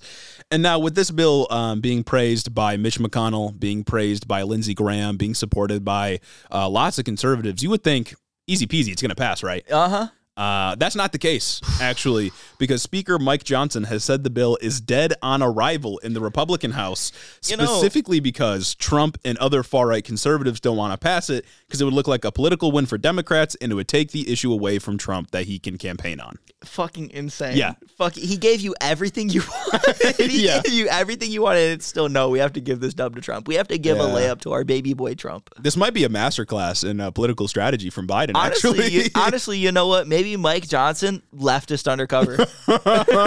Mike Johnson single handedly keeping the border wide open, allowing immigrants to flood through, and Uh-huh. Single handedly stopping the genocide in Gaza. Look at him, bro. Like he's Johnson, he's worked his entire life to build up his conservative bona fides. He put pen to paper Uh-huh. and said like gay marriage is destroying our country, so he could get here and and support the left. Perhaps I judge you too harshly. I, I misunderstood your game. Not to be clear, uh, just to summarize this, Biden has promised to give the GOP everything they want. He he shut down Uh-huh. in the border their day words. In their not words. even in our words. Yeah. In their words, in Mitch McConnell, resident demon, in uh, Lindsey level Gaza Graham. Yeah, yeah. He said like we I'll do everything you want. But and uh, but because it would take the issue away from Donald Trump and look good for Joe Biden heading into this 2024 election cycle, uh they aren't going to do it. Yup. Be- because uh, yeah, it would, it would make Biden look too good. Uh, that's crazy to me. Like that's like imagine if I were to pose a hypothetical. Imagine it's 2020, right? Uh, the Democratic primary is happening. Bernie Sanders just won the New Hampshire primary, and it's looking generally good for his chances to become the president, right? Uh, imagine a $15 wage bill comes to Congress, and it looks like it's going to pass bipartisan $15 Yeah, minimum yeah. wage. And then Biden, who's then a candidate and a private citizen, calls up his friends in the Senate and then he says, tank the bill because it's going to be an optical win for the incumbent Donald Trump and it'll take an issue away that I want to campaign on. And then the bill fails. We'd never let him live that down. God, We, we would never evil. let him live that down. It's a it's straight up evil thing to do. It's lunacy. It's crazy to think that anyone can influence our political system that way. But that's what Donald Trump just did for this immigration deal. The hold that he has on the GOP is insane. And correct me if I'm wrong, but even if there are a couple moderate conservatives who would be willing to flip and vote for this deal with, I guess, the Democrats Uh-huh. or whatever, or probably the moderates on both ends of the party, um, J- Johnson just has the discretion to not ever bring this bill Yeah, to he's the the floor. speaker. He's the He- he- He, can just say, "We're just never going to vote on this." I think he, they can override him, but it takes some time to Oh get that to happen. I'm sure it takes time and hella votes. Yeah, and also I don't think he doesn't want to get ousted like Kevin McCarthy. so that's probably why he's holding back. That's true because this has funding and not massive social security cuts Uh-huh. and massive cuts to anything that is good. That's besides the point, of course, as we've talked about many times, that the actual solution to cartels and trafficking associated with immigration isn't crackdowns, it's resolving the material tensions in nations in Latin America and making our system a lot more transparent and accessible to the average immigrant. Mm-hmm. Uh, that would help a lot with our immigration system. Yeah. And that's, of course, on top of the facts that we already mentioned that immigration is not bad for the United you, States. You, you put a little time and effort in. Yeah. That's all you got to do. That's literally it. The the I think I don't know if I mentioned this earlier, if it was just something we were talking about pre-show, but one of the uh, legal processes for asylum seeking that we've established is like some app that only has a thousand passes a day Hmm. that you have to be in Mexico City or specific regions of Mexico in, or else it just doesn't work. Mm-hmm. Like this this is intentionally hard Yeah. for anyone coming through trying to seek asylum. Wasn't that something Biden, the Biden admin, came up with too? I app? think so. They also have like this humanitarian passport thing. I can't remember exactly what it's called, where immigrants from Cuba, Venezuela, and Mexico, and somewhere else are allowed to seek asylum via a special process. Yeah. I don't know exactly what that is, but he got flack for that, which is funny because this is also the guy who got in legal trouble for instituting a transit ban, mm-hmm. trying to say, oh no, you can't seek asylum in America unless you seek asylum in every single country you pass through to get to America, which you can't do. Yeah. The right to seek asylum, international. You can do that. And it's like uh, my last take on this um, is for the Democrats, I suppose. If you are a Democrat, a liberal, a leftist, whatever, you are never going to outflank the right on immigration. It's simply not going to happen. No matter how bipartisan you try to be, no matter how much you try to compromise, the right will always be more insane than you on immigration. And what Biden is doing right now with this bipartisan immigration deal is trying to capitulate to conservatives by saying he will shut down the border. Dog, you're never going to win those reactionaries. No. They're always going to want you to just kill immigrants. You're never going to go as far as they want you to go. You're never going to win those votes. There's no reason to capitulate and just uh, deny reality, deny the reality that immigrants actually aren't that bad for the U.S. by acting this uh, maniacal. I'm sorry, but you are never going to say Biden completely solves the border issue. You will still never win the voters in flyover states who see a brown person once every week who think that immigration is the number one issue threatening this Yeah. country. They have th- those voters have lost the plot. They are so far removed from actual realities of policy. Mm-hmm. You're never going to get them. They're just going to find something else. Yeah. They're just going to find something else or they are already so entrenched in conservative issues that the goalposts will just move. They'll either move on immigration or they'll Yeah. move to another issue. Yeah, and it's like, I'm sorry, you're not going to win the people that think immigrants are tainting the white race by coming into this country. You're, not, going to win them. You're not going to win the people who think that ev- it's actually okay and sick if every Hispanic person who does a crime is labeled a terrorist. Yes. They're too far gone. You're man. not going to win them. They're too far gone, and I'd argue that you are only um w- discouraging independents from engaging in the system Mm-hmm. by capitulating so far to these far right figures. Yeah, and it's like you're you're you're not going to win those people over. You're not going to outflank them. What they want is, if not like a white ethno state, then they just want to be isolationist. Yeah. they don't want to engage with other countries whatsoever, and they certainly don't want immigrants coming in. And in the case of Greg Abbott, they just want to undermine the power of the federal government and make you look worse. Mm-hmm. Capitulating now, caving and placating to them now, just makes you look worse politically. It makes you look weak, and you're never going to win those voters. In fact, you're probably just going to lose voters in your own camp. It's like, man, I'm sorry, but like, this is why being a Democratic strategist, fake fucking job. Yeah. Fake fucking job, dog. It seems like they just get it wrong every turn. I'm sorry, man. Oh my goodness. It's just like with the defund the police stuff, right? Like after um, George Floyd was killed by Derek Chauvin, there was a lot of support for BLM and defund the police, and then pretty shortly after that, uh, Democrats started pushing back heavy on defund the police. Yeah. a lot of um, more centrist Democrats blamed their losses in the 2020 elections on defund the police rhetoric and like socialist rhetoric, stuff like that. And it's like, uh, and then after that, Democrats turned really hard to supporting police Yep. made sure everybody knew that they didn't want to defund the police, tried to shake that accusation.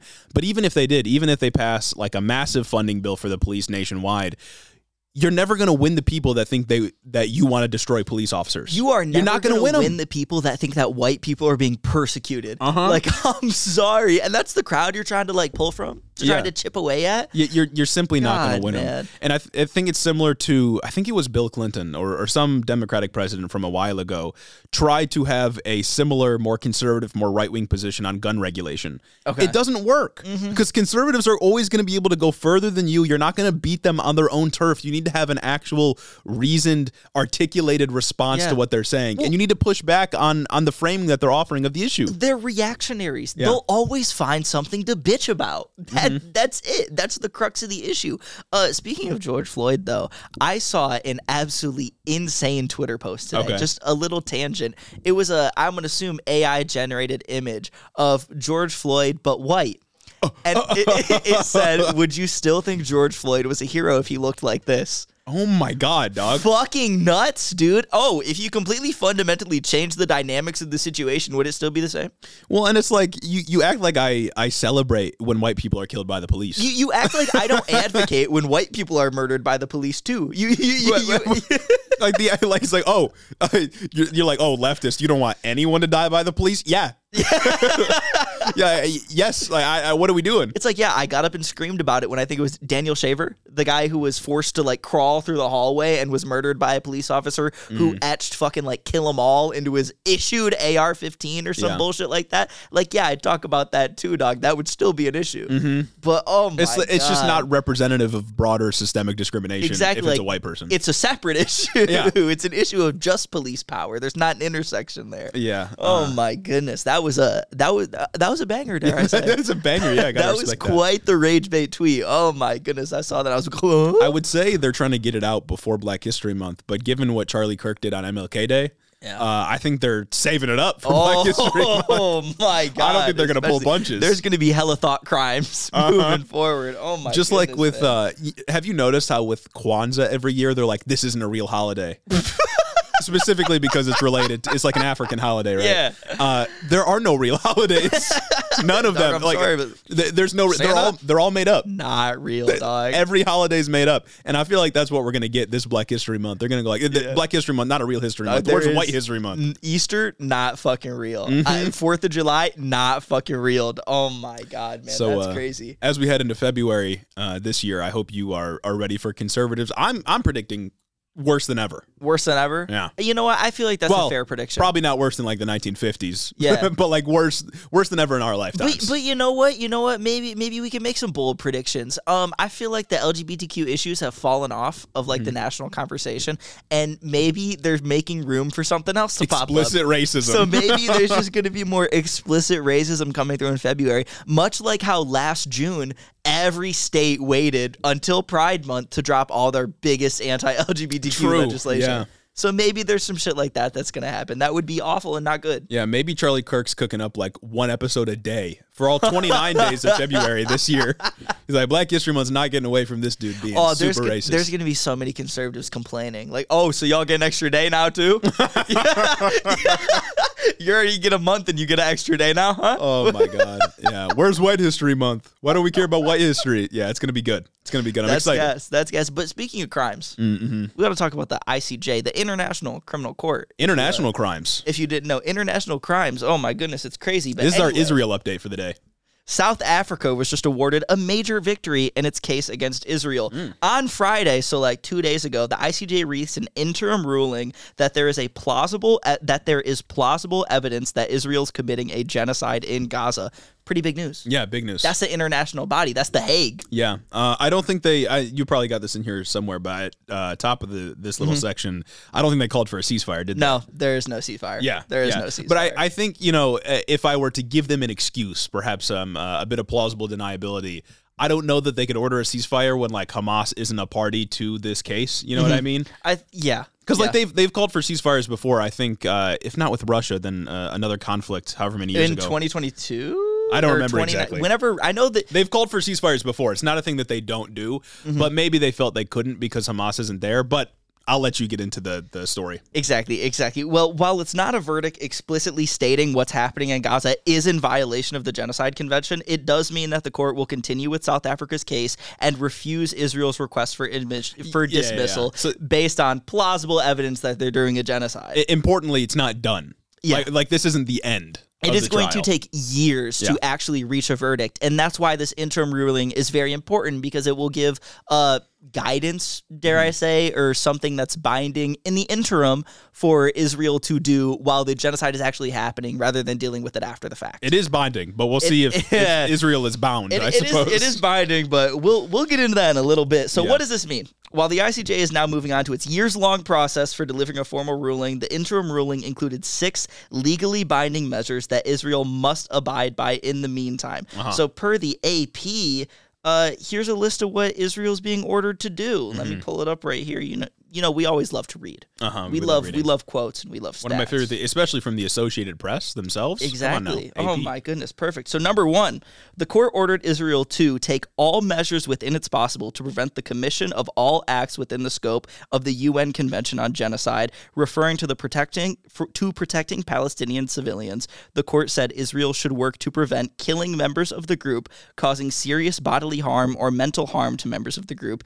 deliberately inflicting on the group conditions of like calculate conditions of life calculated to bring about its physical destruction in mm-hmm. whole or in part, and imposing measures intended to prevent births within the group. This was approved in a 15 to 2 vote. Mm-hmm. The second measure is that the courts ordered Israel to ensure with immediate effect that its military does not commit any act described in point 1 above, approved a 15 to 2 vote.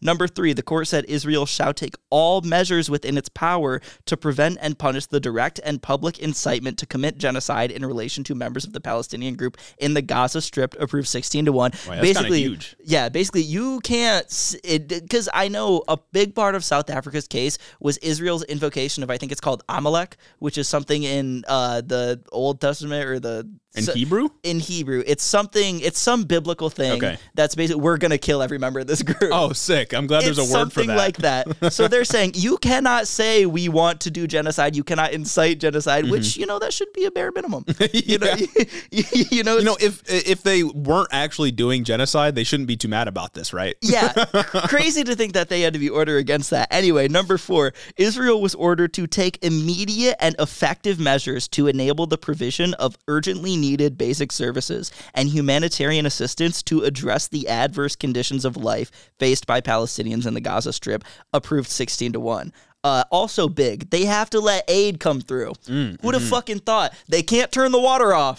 oh my god, guys. Fuck, that's so anti-Semitic. What a what a development! Holy shit, dude! The Israelis are being persecuted.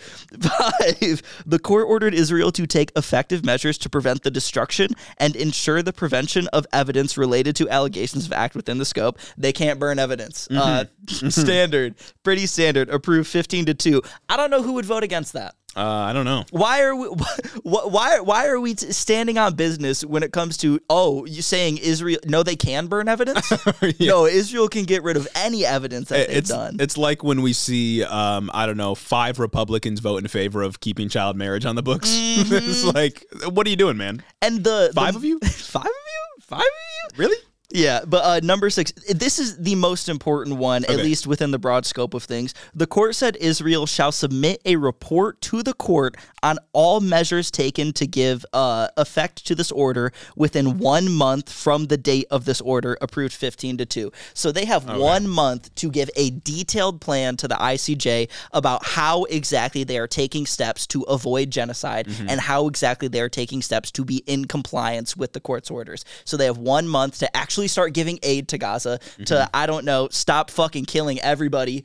Yeah. Uh, tough for them, apparently. yeah. And this again, this is like legally binding. Uh, We'll see if Israel complies, though. Yes. Right. Uh, We'll- and we'll see. That's the big thing because I feel like uh, I won't be surprised if Israel just straight up ignores the orders. Israel itself asserts that it's already complying with international law, and in a in a statement, Netanyahu rejected the ruling, saying Israel will continue to defend itself and its citizens while adhering to international law. I don't know about that one. Um, and the AP noted that Bibi made two separate statements. This has been a common theme throughout the conflict: one in English and one in Hebrew. Yeah, Uh, I wonder what which, which audiences each one is for. Yeah. You know what I'm saying? Uh, the one in Hebrew was w- held a much more defiant tone towards the ruling, and the the speech in English, uh, he stopped short of directly criticizing the court.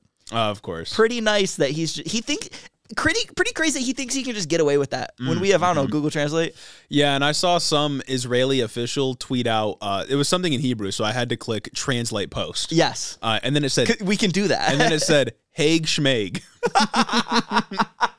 no, that's crazy. that's actually Bro gave his phone to his eight year old or some dumb shit. like, like you're an elected official or an appointed official of some kind. What are we doing, man? Hank Schmeg is sick. Actually, I wonder if this is the same elected official that said, "What if we just put all the Palestinians on an island? what, if, what if we just put them on a fake island like that?"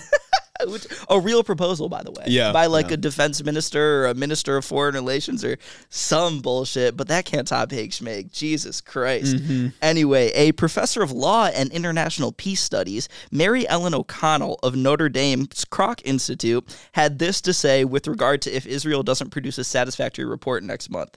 Quote, that's a time that the court could come back and say, You have not met the orders, you have not complied. Now we find you are in the midst of committing genocide. So, really, what that is to say is if they don't comply with this one month order, the ruling could be a bit accelerated. Yeah. Uh, and, but the issue with this, even if Israel is found guilty of violating the genocide convention, if they are found guilty of actively committing a genocide in Gaza, which they are, Mm-hmm. and which they should be, um, ICJ has no enforcement mechanisms. Yeah. Yeah. It is up to the international community to do with Israel what they will. And Right. that's kind of a hard sell when we have uh, the United States vetoing literally everything in the Security Council. Yeah, it's hard to imagine that we get any uh, like major Western power to intervene militarily to stop what Israel's doing. We're not going to get blue hats on the ground because the UN, uh, the, the UN Security Council won't let it pass because the U.S. will veto whatever Yeah. tries to come through there. Yeah, well, what enforcement mechanism do the does the ICJ have? They're just a, an appendage of the UN. Kind of fucking useless Yeah. at this point. Like, come on now. I think it's good symbolically. I think it it gives some uh, like an official stamp to everybody if they do end up ruling that you're committing a genocide. It gives an official stamp to kind of nations around the world that like this is what Israel's doing, Yeah. right? It's not just online leftists or you know however 150 countries uh, in the world yelling like, "Hey, Israel's doing this." It's the International Court, uh, Court of Justice. Yeah, it's the but without without crime people. yeah lacking an enforcement mechanism maybe has symbolic uh, meaning, but it, it doesn't mean much for the the consequences that the Gazan people will face. Yeah, and it's like, god damn, it would be, it would, it would be devastating to see if there's a a genocide conviction handed out to see America say like, nah, Yeah. nah, actually, I Do, don't, do you know if Biden with any of responded this. to, to this ruling? I don't think Biden responded, but the State Department responded and said like, yeah, there's not like a ruling. Yeah, the smart thing for Biden to do would be to shut the fuck up about this. I think I think somebody responded and said like, oh well, it's like a, it's like an interim thing. Yeah, especially because Biden is this big institutionalist. He's Mm-hmm. very much he would very much rather um, defer to whatever the institutions of the world would say about various matters, rather than like you know go out, be bold, and speak about it himself like Trump would.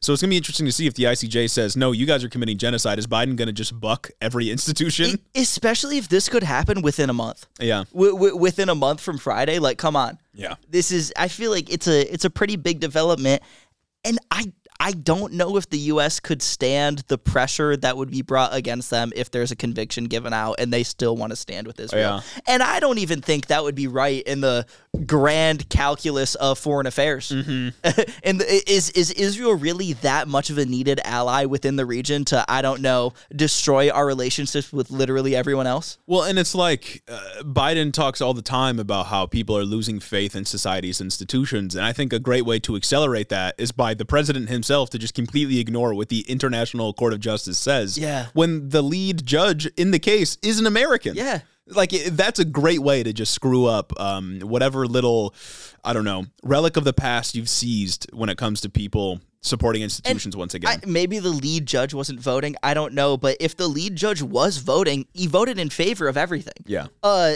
there were Israeli judges that voted in favor of some of these provisions. Like, pretty much, I, I, I feel like they don't really. Israel doesn't really have a case here. Uh, one of my favorite moments from the trial is when Israel was trying to defend itself, and they said, "South Africa, no, you." yeah. Who are you to say anything when you did uh, something some time ago? No, you. they're like the exact people to do it. like, like, they, like years ago, decades ago, they're like, yeah, we dealt with apartheid. We know what this is. Exactly. You're doing it, actually. we know. We have records. Yeah. One of the major defenses I saw out of Israel was like, they don't have standing. Yeah. And it's like, what? Do you, this is the International Court of. What do you mean? Like, what do you mean they you don't about? have standing? Do-. It's the it's the Convention on Genocide. Israel goofy as hell. What do you mean? I got to be getting genocided to like file a claim in this court? That's Yeah, ridiculous. oh, Hamas has got to actually be the one to file the claim Oh, at the. ICJ. They have to first join the UN. Yeah. Uh, once Well, they're you know- given statehood. South Africa brought us to, to trial here, but have they even condemned Hamas? Oh my God, that's so true. That's so Court dismissed. I, Bang, gavel down. I haven't everyone out. considered that. Antony Blinken himself would probably deliver the ruling. yeah. that is some shit that Antony Blinken would say. He'd be like, "Well, South Africa hasn't condemned Hamas." I feel like we can't oh. accept the ICJ ruling. They haven't condemned Hamas Th- that once. was another thing that Israel did. Israel got up there and said, "South Africa, you're like Hamas's greatest ally." yeah, you're a proxy Unir- for they Hamas. literally yeah. said that. I, you know, you guys love doing foreign policy with Hamas. Shut the fuck up. At least when they say it's Iran, there's like a little bit of evidence there. Yeah. trading arms and stuff like that. Israel Schmizrael. South Africa, that's like far away. it's real far away. South Africa's super far away. That's a whole continent away. What are we talking about, man? Man, Israel Schmizrael. What can I say? Fucking come on now. Time for other news. Uh, yeah, just some extra news. Not a full news story. Um, pretty exciting. Florida's bringing back child labor. The children yearn for the mines. Yeah, they really do, especially in Florida. Uh, they Republicans there just introduced a bill to authorize 30 hours of 30? work per week, up to six days a week, more than eight hours a day, More? for 16 and 17 year olds while they're still in high school. and it, I love fu- this. How the fu- you, you, no, you can't. There's not enough time, right? You can't. It's it's impossible. I was just about to say you're. In, I, we were in high school from like what? Class started at seven twenty. We got out at like two Uh-huh. That's already like I don't know uh, seven hours. Then you got more than eight hours of work after class.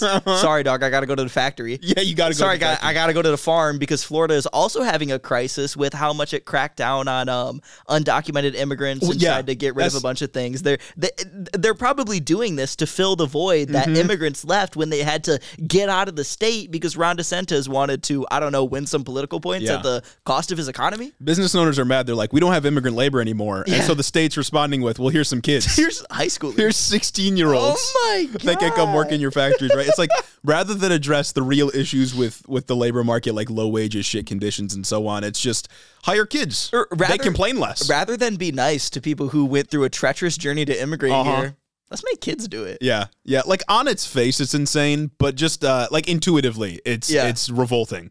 The idea of like l- having kids go back to work like they did in what the 1920s or something like that. Fucking But more just- than eight hours a day is Um, nuts. Imagine being a a 35 year old man, like working in a factory, right? Yeah.